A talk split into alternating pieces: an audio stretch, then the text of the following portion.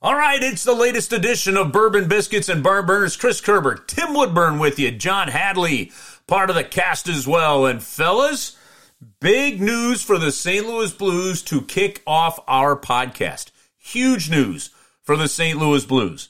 The Blues have announced that they have signed Jordan Binnington to a contract extension. He signs a deal for a six-year contract worth six million on average per year. The St. Louis Blues have locked up the only goaltender that has brought them a Stanley Cup championship. This is some big time news and some great news for the St. Louis Blues. And let's just start with you, Tim. Uh, your first reaction to hearing this when this broke this evening. I I'm ecstatic as a Blues fan. I guess I'm a, a little marginally surprised that he didn't get more. I thought he had bargaining power to to you know really become the elite, if not one of the top three or four goaltenders paid in the National Hockey. I don't know where this ranks him in salary in the in the NHL, uh, but that's not my deal. You know, I mean, I'm, I'm I'm glad they got him. I'm glad they got it locked up. I'm glad it didn't become an off-season thing. I'm glad he can now concentrate on leading this team for the second half of the season and not have that albatross hanging over his head. I've made my stance on Binnington clear during the off season with you privately on this show I, I, I, I've said I've never had a problem with Binnington in the net. That as far as I'm concerned, as long as he has a decent cast in front of him, this team will probably win another Stanley Cup. Uh, I, I think ultimately this is something the Blues had to do. It's great news to hear that it's done, but I don't know that they had an option because I can tell you this much right now: you can play a, a number of games without Tarasenko. You can survive hopefully, hopefully survive a month or so without a uh, month and a half without Parayko. You can go down the list. You can't. You this team cannot go out and get someone capable of filling the shoes of Jordan Binnington. So for the team, kudos for getting it done. For the fans, you got yourself a goalie that has a chance of putting you into the Stanley Cup each and every year. And for me, that just means it's going to be a lot easier for my predictions because as long as he's between pipes, chances are I'll be taking the Blues the majority of the game. Okay, several different ways to break this down. Let's just start with the simple numbers of uh, of his career. Going into games this weekend, and you expect we expect that he's going to start tomorrow night on Friday night against the Vegas Golden Knights. Going into games this weekend, he's played in 102 NHL games. He has started 99 of them. His next game will be his 100th career start. He has put together a record in three se well, let's just say in two and a half plus one game one year, right? So not even three full seasons yet, I guess, in, in terms of entire seasons from start to finish. A record of 63, 24, and 11. A 915 save percentage, a 238 goals against average. He was a Ves, he wasn't a Vezina finalist, but he was in he was top five in a, as a Vezina vote for the 18-19 season, his championship season, when uh, when he was also finished second in the Calder voting to Pettersson, right? And then last season he finished seventh in the Vezina voting. So in terms of Vezina voting, each of the last two years he has finished seventh or higher of goaltenders in the National Hockey League. He's 27 years of age. The Blues locked him up for six years, and as you're right, Tim, Tim, six million per. Now, the one thing that makes us smart, and we'll have to wait and see how eventually the, the pay breaks down because you take that average of 36 million and they could give more one year, less one year, but the average is the AAV that hits towards the salary cap.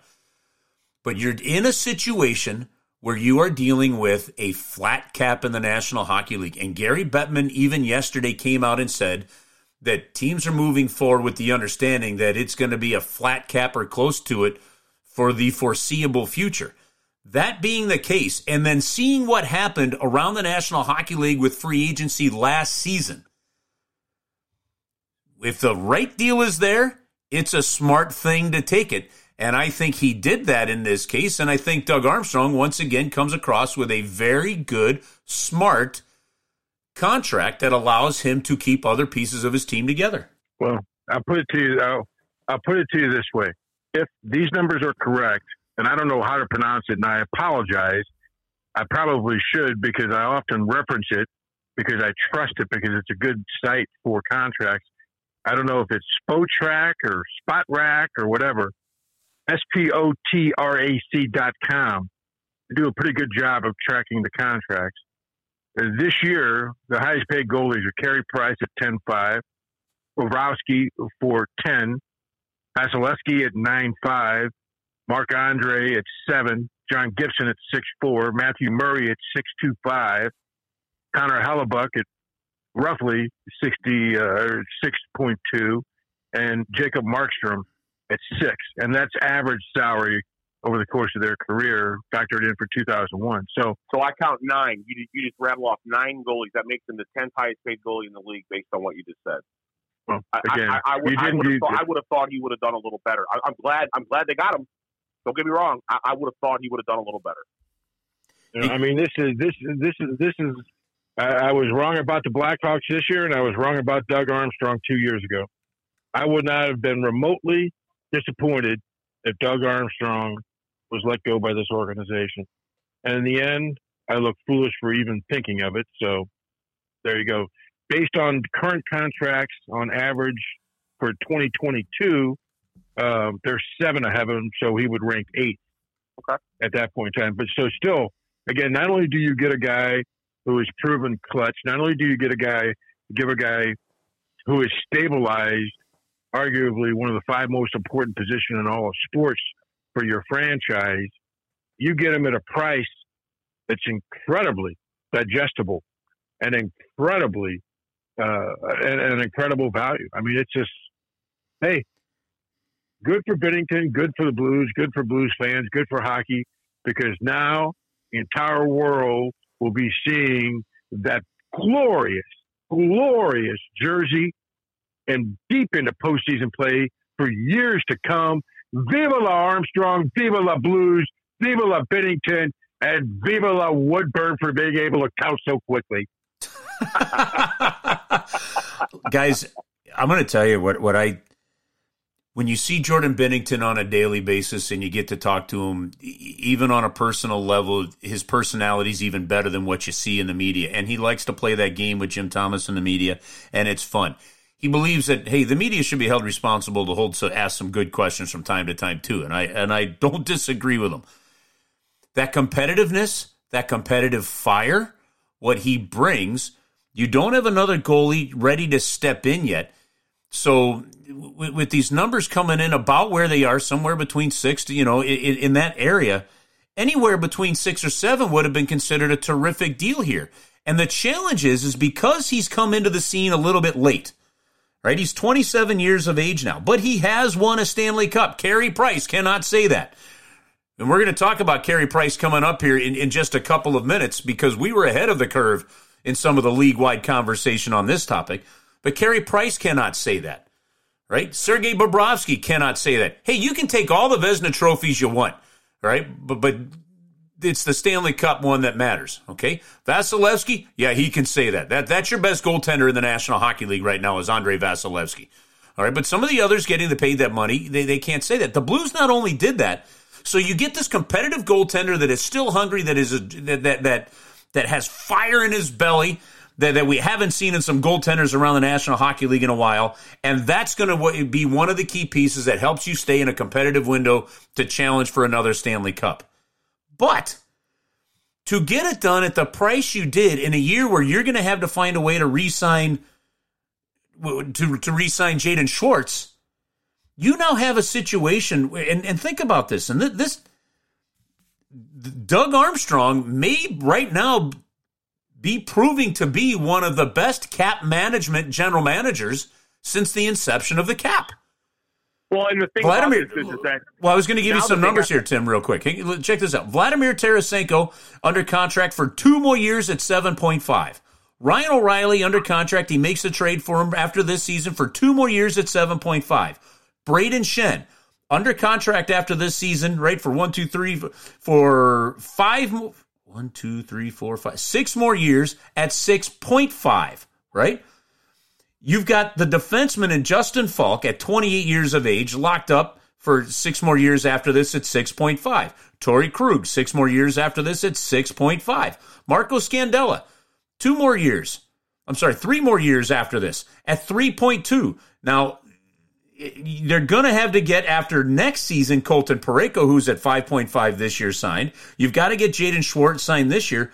But, fellas, like, he's put the kind of contracts in place that allow you to bring other guys in that'll help you win some championships. I hope. They're, they're, not one of these contracts is an unmanageable contract.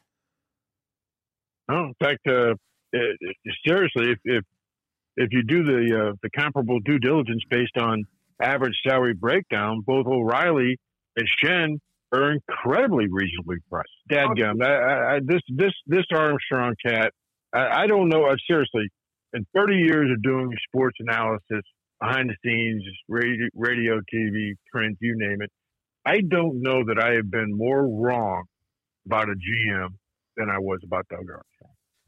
Sucks to be that wrong. Sucks to be me. What makes this signing also uh, topical in terms of what we do here on this podcast is that, you know, with the Seattle Kraken coming into the National Hockey League next year, teams can only protect one goalie. And with Binnington being an unrestricted free agent at the end of the season, I, I wondered how Doug Armstrong would strategize the timing of his signing. Would he wait? Would he protect Husso and let Binnington just kind of float out there until the Kraken have their draft, and then after the Kraken have their draft, then sign Binnington.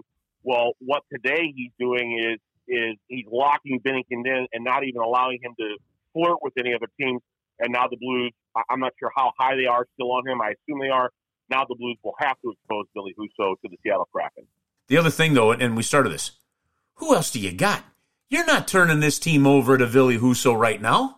Joel Hofer's not yeah. obviously not ready. You don't have anybody else here, and this is what makes this such a, a spectacular deal for the St. Louis Blues. It's a reasonable deal. It's a fair deal. It, it's good for both. It's given him raises in a few short years. You know, and, and the difference is, is you're, you're not doing this, you're not giving this to a 25 year old goaltender.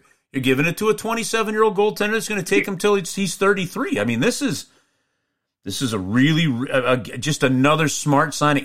Anyway, anyway, I look at this one, fellas, uh, value in signing, uh, what Jordan Binnington is, where you are as a franchise, all this together. And I, I can tell you that I think that this is just another great day for the St. Louis Blues to continue their competitive window that they're in. Yeah, I mean, I, I will tell you this much right now. I like to paint with broad strokes, and ultimately, if you look over the next few years, there's one, maybe two defensemen in this organization that you believe to be legit top drawer prospects. One who may who may be a number one uh, a couple years from now. You throw in one or two of those prospects with the fact that you already have Krug and Faulk taken care of. If somehow, some way, they tie down Parayko, you tell me one team in this league that is in better shape over the course of the next several years when it comes to defense and goaltending in the St. Louis Blues. He's a Parayko contract away from tying down as good a group as any team in this league will have over the course of the next three or four years. Seriously. It's, it's, it's not only just the signing of Binnington himself, it's the entire, however you want to reference it, back seven or back three, depending upon whether you're looking at the big picture or who's on the ice at any given time.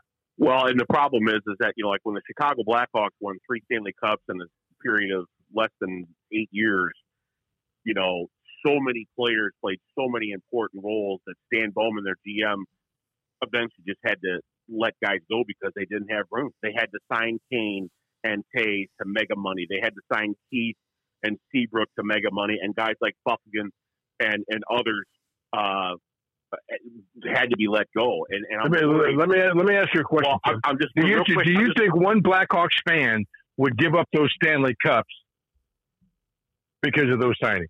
No, but my point is no, I don't. But my point is I, I think at some point Blues fans are going to have to absorb, and Doug Armstrong's going to have to absorb that you can't keep everybody when it comes time to re up in time. And whether that's losing a Schwartz or a Parayko or somebody, it, you know, as Chris said earlier in the show, with, with, with the NHL having a flat cap and everybody wanting fat raises, at some point you're going to hit that wall. And it's a question of who do you who do you let go?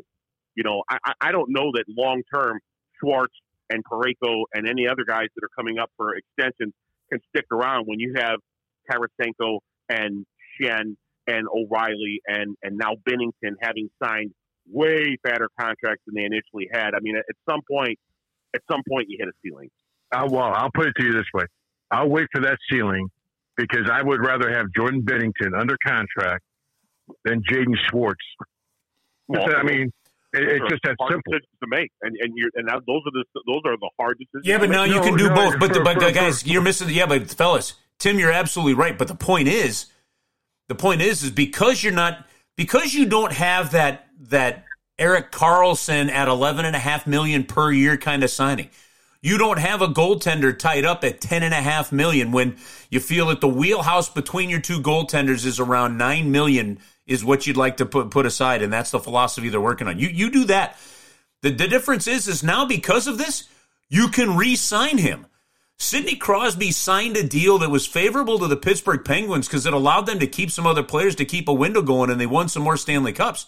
That's what the St. Louis Blues are doing right now. If Jordan Binnington has to be signed for $10 million, yes, then maybe not. But right now, that kind of deal will allow you to potentially keep a Jaden Schwartz and a Colton Parayko, and that's why it's that important. I would not be surprised to see the St. Louis Blues represented as a team in the Olympics. Go ahead. Well, that's a topic for another day, but you're absolutely right. From a coach all the way They're down, absolutely. Ab- absolutely. All right, we're going to stick with goaltending here because we were ahead of things with Carey Price a couple of weeks ago. As you guys know, the amazingly popular, uh, the, the, most popular podcast in, in hockey is Spittin' Chiclets. What what Whitney and Biznasty have done has just been absolutely fantastic. The brand that they've built is, is special, and, and it really is cool, and it's a, it's a fun listen to.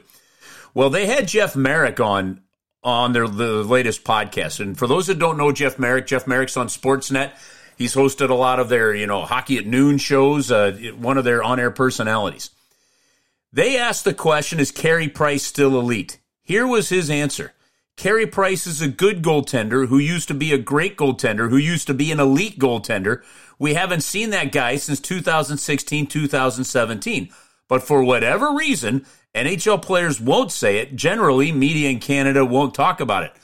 The good news is, is if fans listen to this podcast, we did talk about it. And we did that about a couple of weeks ago when Montreal started making those changes there. But at some point in time, you know, the proof is going to have to be in the pudding there. And uh, it so far hasn't been there with the up and down performances that Carey Price has delivered to the table. But I just wanted to give you guys some. Uh, some props on this topic from a couple of weeks ago because we were all over this, and now it's becoming more of a hot button one around the National Hockey League. Yeah, I uh, I'll tell you I'll tell you this much right now, without equivocation. When you get right down to it, I'm not so sure that they didn't get that idea from us.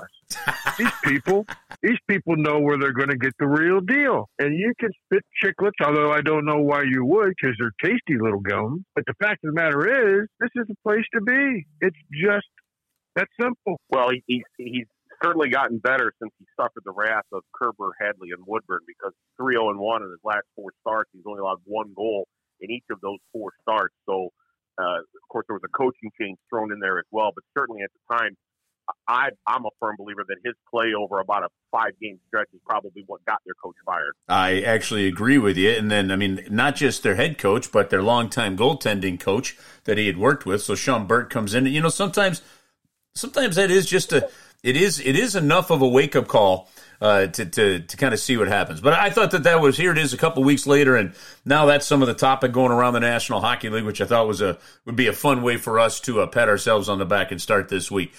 What did you guys think, and uh, how? What was your reaction to the news that broke yesterday that ESPN would be returning as a national broadcaster for the National Hockey League? Well, I think I, I mean, I'm I'm happy to see ES, ESPN back into the mix. I'll put it to you that way. If ESPN was to own hockey, I would have an issue with it because I don't think ESPN has ever properly uh, handled hockey um, in the truest sense. But ESPN being a part of the package is absolutely fabulous.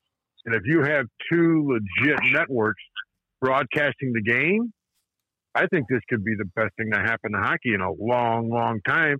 Maybe the best thing to happen to hockey since Wayne Gretzky. And I'm serious. Well, because you know, because the the streaming aspect of things will be equally as important. And if if NBC does keep a piece of it, then obviously you're going to see it on Peacock. You'll see it on NBC Sports. You know, and I I don't know if Fox is legitimately in this mix, but if they do, or if they are, you're going to have Fox. You're going to have FS1, and whatever streaming service Fox chooses to affiliate with. So I, I just don't I don't see how the league can lose in this. And oftentimes, curves going back to two decades ago when we were working together. We talked about some of the poor decisions the league made with broadcasting and this, that, and the other. This is whoever's handling these negotiations. I don't know if they're lucky because of the advent of streaming and this, that, and the other thing, but wow, I could not be happier for the NHL. I wasn't all that excited about it. I got I got to take the other side of the fence on this, John. The, the, the NHL always has been and always will be little brother to the NBA when it comes to all things ESPN. Their hockey coverage once when they when they quit airing the games, their hockey coverage was limited to showing a highlight of maybe one or two games and having Barry Melrose on for like a five minute segment, you know, a couple of times a week. I mean, and and the NBA is always going to dominate that station. That's why that's why I haven't watched sports there in years. I, I watch all my highlights on NHL.com or or or somewhere else. Uh, I thought NBC Sports with Kathryn Tappen and Keith Jones and, and, and even Roenick and Milbury, and I realize they're both not there now, but the, the, the way that they handled the pregame stuff, the intermission stuff, and the breakdown stuff, I thought it was fantastic. I thought the, the set was fantastic. I thought the way that they interacted was fantastic. I don't know what personalities are going to carry their coverage from a uh, from a hosting standpoint, from a studio standpoint, or even a play-by-play standpoint. But you know, at least NBC and NBC Sports really, really blew the NHL out of the out of the water with regard to their PR of it and their coverage of it and their constant promoting of it. And I just I just don't recall ESPN ever being uh, that capable or that willing, maybe is a better word of doing that. And and I hope they will for the sake of the NHL. Well, well I think we have to put some historical perspective into this. Okay. Let me let me let me just say well, let me just say one thing, Gerbs. Yeah, go ahead. Seriously, uh, Tim, I don't disagree with your assessment believe me, I don't remotely disagree. I mean, I, uh, one of the guys who who put his stamp on NHL coverage, Sam Flood, I worked for Sammy nearly 30 years ago when he was just coming up through the NBC ranks. I know he's a diehard hockey guy. I know he plays hockey still. I know he's a diehard Bruin guy. Um, and he takes the sport serious. The only issue I would take with your statement is you might get the best of both worlds. What what makes you think NBC will do anything but top notch coverage if they if they get the other half of this? Well, that's You have the NBC coverage plus the ESPN coverage, plus ESPN being forced to at least be a little bit more proactive with the sport because we can say whatever we want. ESPN is still the most dominant force in sports today. Well, and you're right. And, and to your point, the NHL network didn't exist when ESPN uh, had had the, the rights the last time. So, you know, for junkies like me who want to see promoing of the sport and constant talk about the sport and, and issues going on around the league, I, I, at least have that venue to get my fix. I, I don't need ESPN to provide that anymore. Back in the old days, you sort of needed ESPN to provide that. Well, so okay, Curbs, we'll let you talk. No, keep going, boys. L- listen, I just you, have to look at this from a couple of different ways. One, it's been 17 years, okay, since ESPN had the contract. I don't think there is anything that either one of you guys have said that uh, that people I think could remotely even argue with, especially the criticism of what the coverage was like towards the end of ESPN's tenure there. Now, going into that 0405 lockout, ESPN had an out clause and they took it. And I got to be honest with you. I don't think, knowing the, the state of the game and where the league was and all that stuff, I don't know that I'd have blamed anybody for taking it, right? But ESPN took it. Now that frustrated the commissioner, Gary Bettman at the time, and Gary Bettman goes another way. That starts the long run with the Ed Snider family of TV networks. Of course, you know, at the time he also owned the Philadelphia Flyers. So you go with, it goes OLN, OLN becomes Versus you know, versus eventually grows into in, into what is now NBC Sports Network. I mean that that that's been kind of the the evolution of, of that process. And the National Hockey League, I think, played a massive, massive role in what became the NBC Sports Network, which, as we now know, is going to disappear. All right. So the time has come with where the league is, with the numbers it is. And there's, and the National Hockey League has been pretty good and proactive in the digital universe where the NHL audience trends younger than the other audiences right now. That looks good for ESPN. So you take the demographic side of it, you take the technical side of it, and the time was right now for for one one thing that the National Hockey League had to have happen this time that they could have potentially have had happen last time. ESPN and so ESPN also 10 years ago when the blue when when the NA, National Hockey League signed their exclusive deal with the NBC Sports Group, ESPN was negotiating to get the deal then. They haven't sat on the sidelines for 17 years saying, "Ah, we don't want in yet." It just didn't go their way. And I still do believe in the back of my head somewhere along the lines that the 0506 dumping of the NHL was was part of the reason that that happened. Having said that, I think that NBC has done a hell of a job with their coverage over the 10 years. They grew into it. They made it a showcase. They you would I there was something spectacular seeing, you know, your winter classic being promoted in the middle of a major golf event or some other sporting event, uh, the, the cross sections with Eddie Olczyk on the horse racing and the you know, and, and the National Hockey League. I think he, I think NBC deserves a ton of credit for where they are. Now, what does the changing of NBC Sports Network and all that co-branding and stuff do? And how that plays a role in it, I don't know. But I will say this whether it's NBC, whether it's Fox, and I don't have the inside dope on terms of who's got the lead for the other part of it, it's about time that the National Hockey League in the United States had dual network partners. Every other sport in the United States has had that, whether it be golf, basketball, baseball, football somewhere or another, they've had it. And you have games played every single night during the week. You've got opportunities for different packages. We know that the demand of live sports is one of the things driving network subscriptions and streaming subscriptions. I mean that that's why you see these packages still put together. So to me the fact that they are for the first time going to finally have a dual network option is absolutely critical for the NHL. It's important for the NHL. It's huge for the NHL, and it's about time. Well, and you have two groups, regardless uh, whether it's uh, NBC or Fox.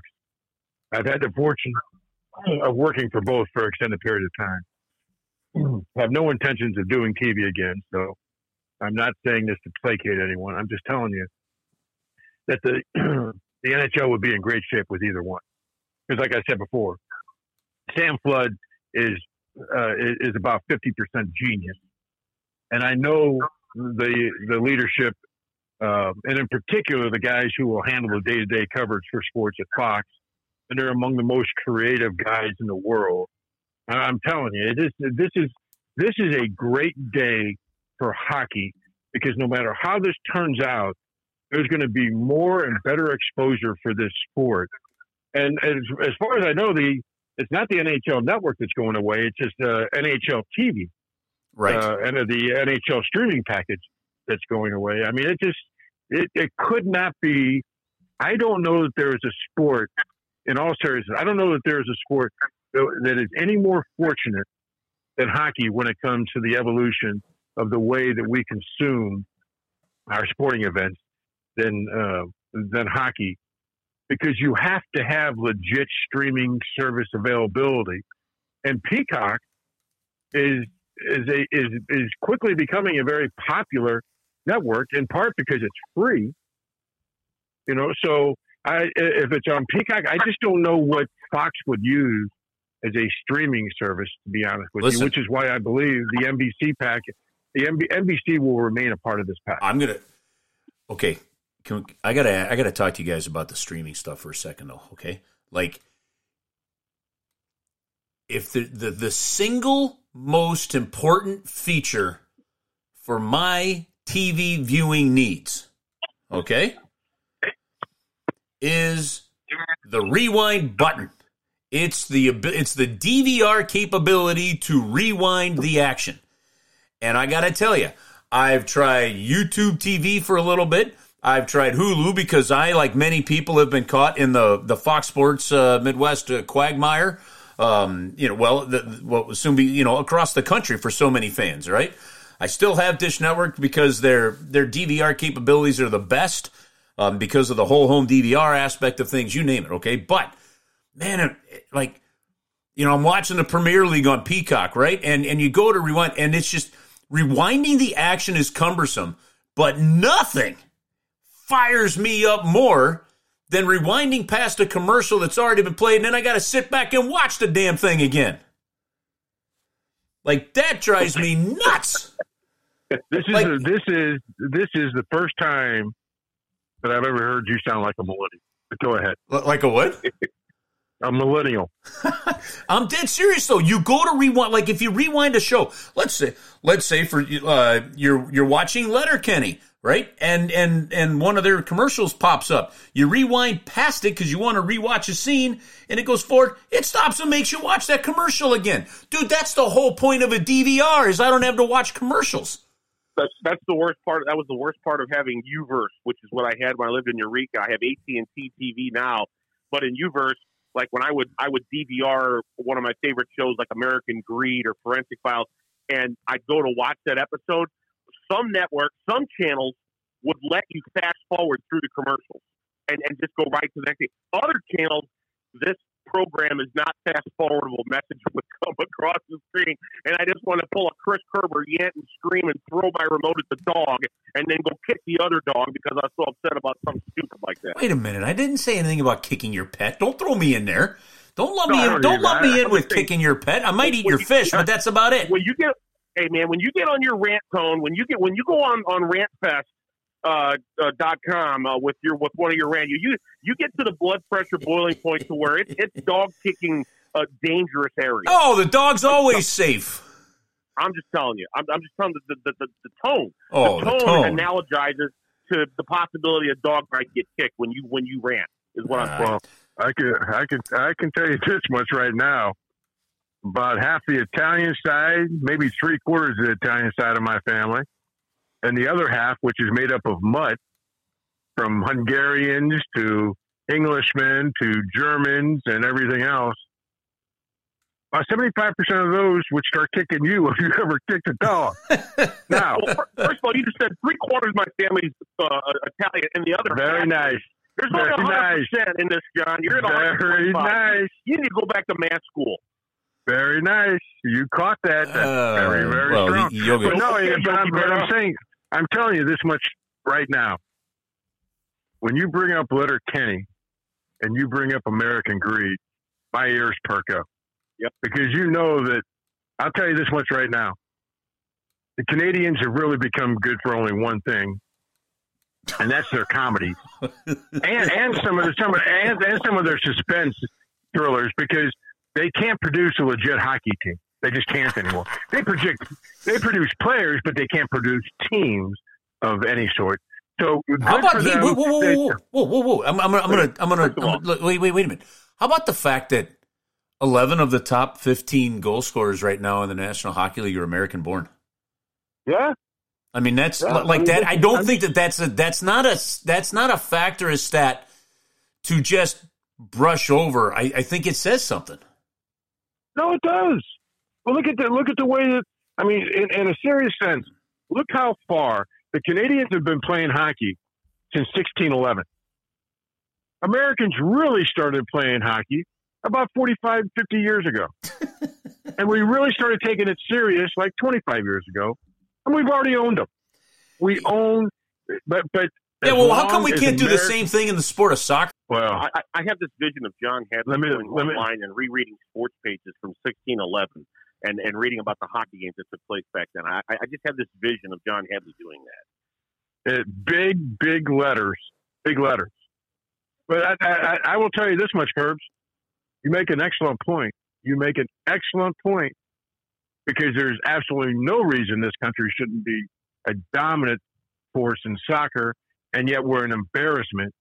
We're, we're an embarrassment to ourselves and the Boy Scouts of America with the way that we participate nationally with our men's national team. It's pathetic. It is pathetic. But Canada, again, I'm sorry, but I, I have this pity thing going on for Canada because the U.S. women have caught them too. I mean, they got Canada has nothing other than the fact that they get to travel easily and quickly into the United States. well, first of all, they've got better donuts than we have.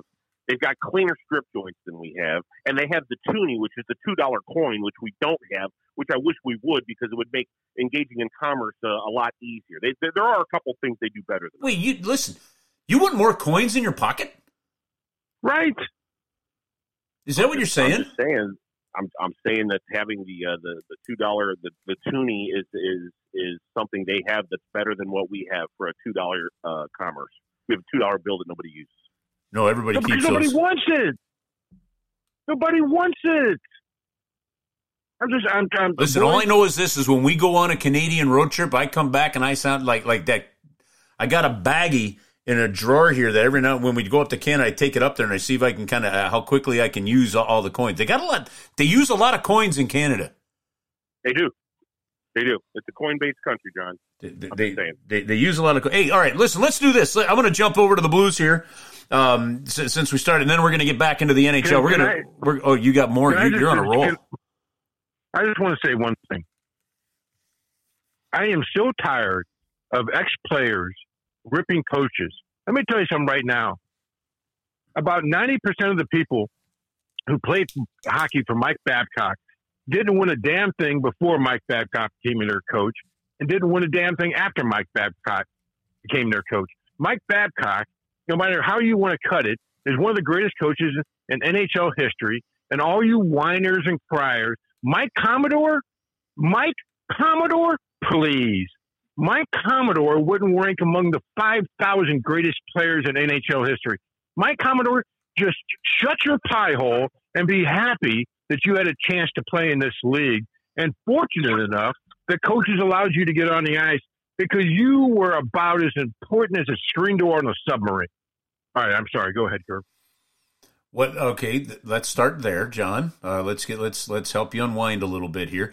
Uh, I know the the Cam and Strick podcast did an excellent interview with with with Mike Babcock.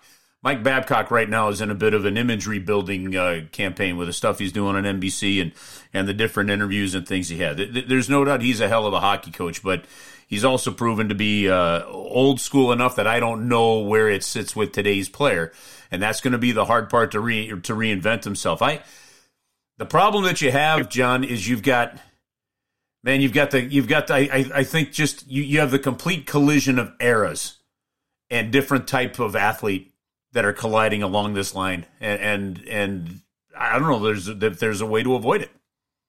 Well, let me, let me say something about Mike Commodore real quick, okay? Because I, I have a little bit of insight into this.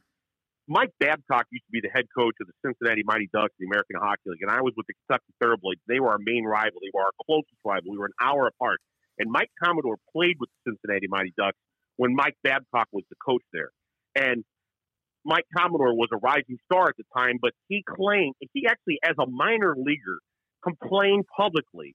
And when you're in a minor league, you shut your mouth to the media, especially when he comes to trashing a coach or anybody in the organization. You know, Mike Commodore at the AHL level ripped Mike Babcock and accused him of benching him in favor of a, of a player named Kurt Stoller and, and, and came out in the paper and ripped him then. And he has had a long time career on Twitter of being way over the line in terms of the verbiage he uses with regard to Mike Babcock. He repeatedly refers to him as a POS, and we all know what that stands for. He says he hopes he gets hit by a truck. I mean, he's he's he's he's angry, and to hear anything more that he says about him, John, just let it go in one ear and out the other because he's been on the Mike Babcock kick him off a cliff train for about 25 years now, and it's getting old and it's stupid.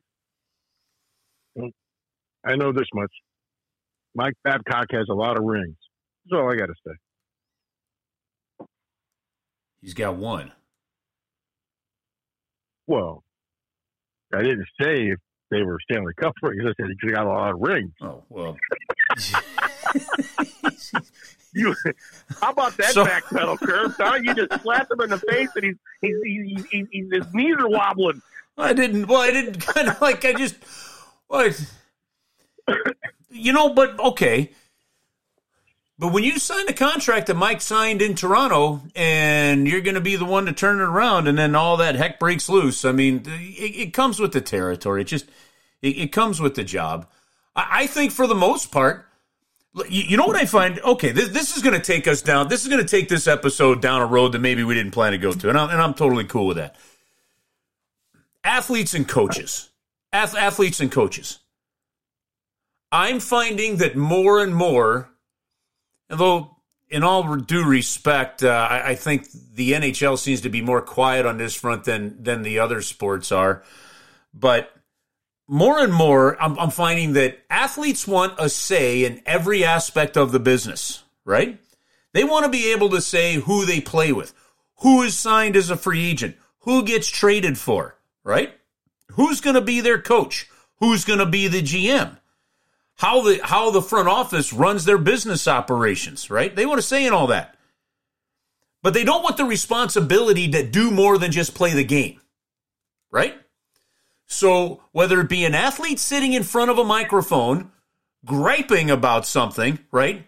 Will be the same athlete that is griping about the quote unquote media aspect of things right? I mean, you got to get a kick out of Marshawn Lynch, don't you? In Subway commercials now for a guy that that handled things the way he did as a player. I mean, good for him. I, I don't I don't begrudge a guy making money or, or, or, doing anything like that. I mean, good, and, and it worked. And, and I understand why I understand why some guys turn it off because of how say the media handle things. But in general, I find that unless you're willing to put yourself out there and do some of the work that so many others in the industry are doing to make sports happen besides just play it, I don't have a whole lot of room for too many opinions on the other side unless you're willing to put yourself out there and be a part of that. And that's that's kind of where I kind of going with this. I I, uh, there's no there's hierarchy there's there's different roles in organizations that have to be played and and everybody kind of has to figure out what those roles are and you got to pull that rope in the same direction if you are going to win a championship. There's no doubt about that. Um, and but from an athlete standpoint if you want to be the athlete be the athlete. Uh, if if if you want more of a role with the organization that means being more than just the athlete, and and that has other demands that go with it that you have to deal with. I mean, again, it's it's just real simple. Mike Babcock, Mike Babcock has won amateur championships. He's won Olympic championships. He won a Stanley Cup. He's taken a team to the Stanley Cup three or four times. Go back and show me how many times Mike Babcock, who oftentimes took teams into the conference semis, tell me how many times Mike Babcock has lost a playoff series to an inferior opponent.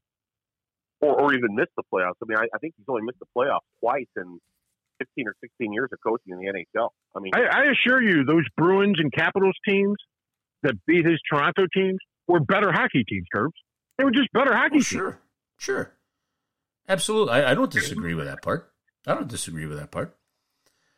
It's, um, just, it's, just, it's just to the it's just to the point where these I mean, it's just it, it's just amazing to me because the sport of hockey was always far more advanced in players getting coaches fired than ever before. But now it just seems like any player could just pop off about anyone. You know, I mean, Mike Babcock in many ways is similar to Joe Quenneville. Joe Quenneville did not win a Stanley Cup, did not play into a Stanley Cup, did not win a conference championship during his stay with the St. Louis Blues. But I'm not sure if the St. Louis Blues will ever have a better hockey coach than Joe Quenneville. Joe Quenneville just happened to be the coach of this team when Colorado and Detroit had some of the best teams in the uh, during their the, during the last 50 years of the sport. And the, and the Dallas Stars also happened to be a pretty good team during that time frame. And and speaking of coaches, how about the Calgary Flames pulling a mini Chicago White Sox Tony La Russa cameo and rehiring Daryl Sutter 18 years after he last coached there. It's his fifth head coaching job in the National Hockey League, and I believe he makes his debut tonight as the coach of that team. He's 62 years old, and as the White Sox did with La Russa, the Calgary Flames, a dog always returns to its vomit. They're going right back to Daryl Sutter and saying, "Save us." And I think it could work. Well, can't get can't get much worse. Well, but that's the point. That that's the point. Look, okay, so Toronto, go back to Mike Babcock and Toronto. You're rebuilding a team, right? And you bring in these young players, and, and they've got to find a way to learn, and, and they've got to find a way to deal with it. And to do that, it's going to take some lumps. Uh, and and they weren't able to get get through those lumps with Mike Babcock as their head coach. The St. Louis Blues, all right. You go from from uh, they they go through the coaching changes and eventually turn around and they bring in from they go from Davis Payne and they bring in Ken Hitchcock and Doug Armstrong looks at the team and says, "I now know I've got a good coach. I know I have a good coach. So if something doesn't work, it's going to be because of who I got in this room, not because of my coach." And it immediately, immediately, it absolutely immediately flipped the script and put the onus of winning onto the players. And and I think it worked. In these other situations, and and when you look at Toronto, uh, you could make the case for Buffalo, Calgary right now. Um, I'm not going to go. Anaheim's just not a not a very good team. You look in those situations and those teams there, they're in that same exact spot. And who is going to argue right now that is on the Calgary Flames squad with the success of Daryl Sutter, especially with what he was able to do, for example, in Los Angeles. And he won games in, in, in San Jose too. Look, like guys, this is this is something that could work that could bring some needed structure and some needed uh, just some needed fire to the Calgary Flames. And and I I don't I'm surprised by it, but but they needed a surefire thing. They needed that guy. And and Daryl Sutter might be that guy. I don't have a problem with this move. I tell you, boys, I just, I, am just, I'm just sitting here. I could talk for three hours today because what I have watched this year, man, I, I just, I love literally filling into the lazy boy, having a computer, doing a few things, kicking back, and watching five hours of hockey every night. And I and and, while I remain a diehard Blues fan, I got to tell you right now, I enjoy watching the Minnesota Wild play hockey. I enjoy watching that team play hockey. Have, have you seen the shirts, John, that they created for their uh, rook, their dazzling rookie, Kirill Kaprizov? What the shirts that one of the teammates created for him? Have you seen those? I have not. So some one of his one of his teammates gave Kirill Kaprizov the nickname Dollar Dollar Bill Kirill. And they printed shirts that say Dollar Dollar Bill Kirill because he's money. and they're selling these shirts on their website through their Twitter page and stuff, and the, and the boys are wearing them around the locker room. I mean, I mean, what better way to welcome in a rookie to a team than for a guys in the locker room to create a shirt and a nickname in your honor, and then for everybody to wear it in the locker room? Kirill Kaprizov has to be just on cloud nine these days. And I've, I've mentioned the Wild on this show before. I've mentioned the Carolina Hurricanes on this show before, um, both in a very positive sense. I sat there and said, boys, there's no doubt in my mind that the Islanders will make the playoffs about uh, four weeks ago. Islanders are on top of the division. I've been right a lot, but I'll tell you this much right now. I could not have been more wrong. I couldn't get to right with a space shuttle when it comes to the Chicago Blackhawks. And what pains me most is I sit there and just despise this hockey team. That's been another fun team to watch. What did well, Chicago and Minnesota find? What did Chicago and Minnesota find that that maybe they knew they had a chance, but it had to be proven? Goaltending. Yeah. Goaltending. Yeah, great point. Yeah.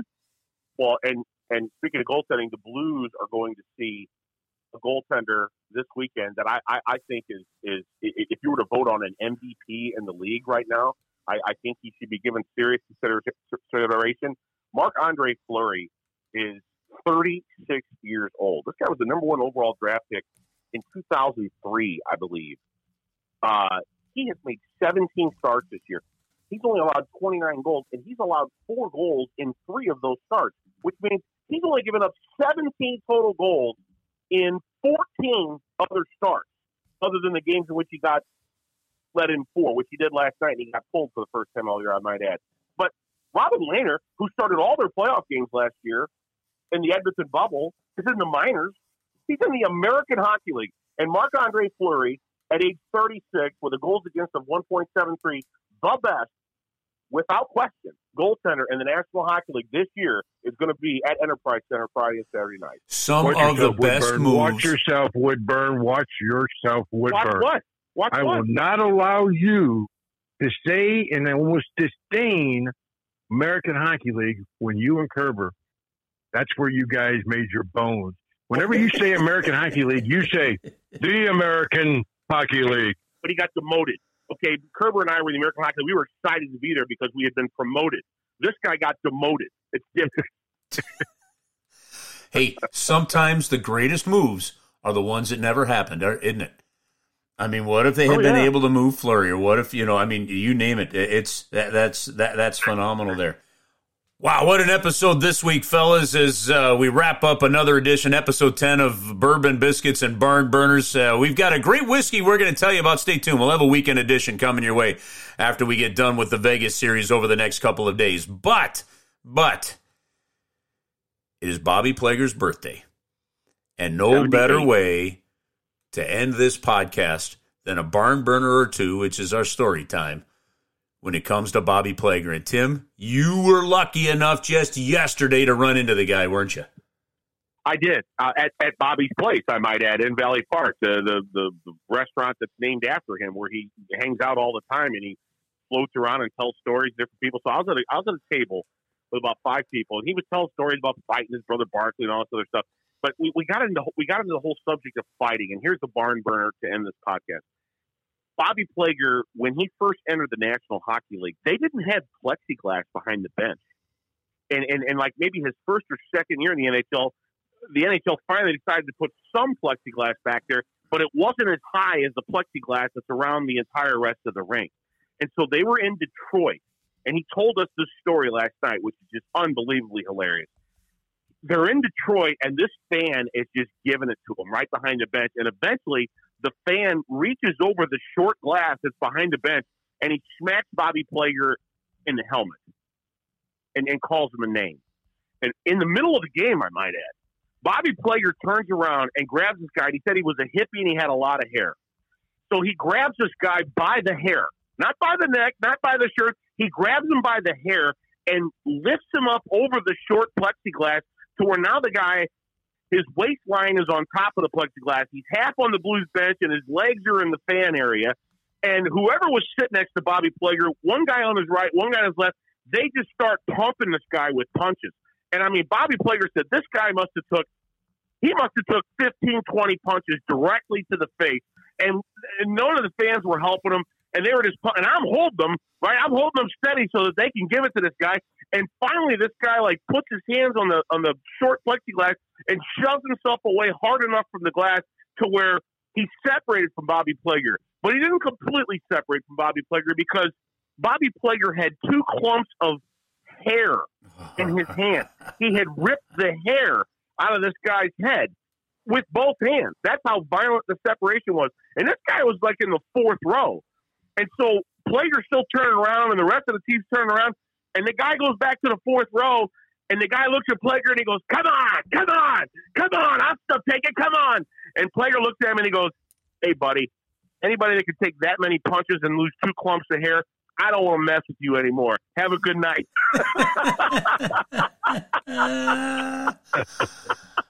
I, I'm going to tell you, I, I will end it with this. One of my all time favorite nights as a member of the Blues organization is the night we retired that number five. And I think what makes it so doggone cool is the fact that it wasn't a number retired because of epic numbers on the ice, right? It wasn't a number retired because of Hall of Fame greatness as a player. It was a number retired because of who the man is and has been to an organization and a city for as long as he has. 50 plus years since day one since day one. And it's it's one of those rare ones that you do because of the entire picture. And you know that it meant every bit to every fan as it did to Bobby. It was Bobby's idea to actually bring down the number 8 and then raise the two numbers together we told him it wasn't possible, and then we thought, geez, that's a hell of a good idea, and we did it anyway. And that, that's how cool a surprise it was for Bobby that he didn't even know his his own idea was was going to be uh, was going to to be used. But like, I, there is nobody I know in sports that represents the word team that just cares as much about every person he comes in contact with and his organization he still, I, I'm telling you guys, he still wears that blue note with more pride than anybody. Anybody that's either currently wearing it on the ice or part of the organization. You can't outpride this guy when it comes to that. I, I love the man as as a person, as a friend, a close dear friend now, and and one of my all time favorite moments, hands down. It will rank up there with winning the Stanley Cup as an organization. Was was giving Bobby the respect he deserved by retiring that number and, and the whole way they did it with with lowering Barclay's jersey and then him and Bobby rising to the top together. I mean that that's unprecedented in any type of jersey retirement ceremony I've ever seen or witnessed. And I'd agree with you wholeheartedly. It's one of my, I, I mean, honestly, it's one of my top five sports memories of my life. Bobby Plager, man. All you have to do is just say his name, and most everyone's reaction is the very same, and it begins with a smile. And that's why when he signs everything, you know it's a genuine Bobby Plager autograph when you see the two eyes and a smiley face that he puts inside the P for Plager. There you go. So that is that that is the way to end it, fellas. Awesome, awesome week. Uh, let's uh, we'll, we'll kick one off and we'll do a weekend version after the Vegas game. Sound good? Sounds good. All right, that is Tim Woodburn, John Hadley. I'm Chris Kerber. You're listening to Bourbon Biscuits and Barn Burners. You can get it as well, you know where to get it because you already downloaded it. But tell your friends about it and download it and subscribe to it on any of the podcast platforms. Have a terrific next couple of days. A weekend version coming your way in a few days.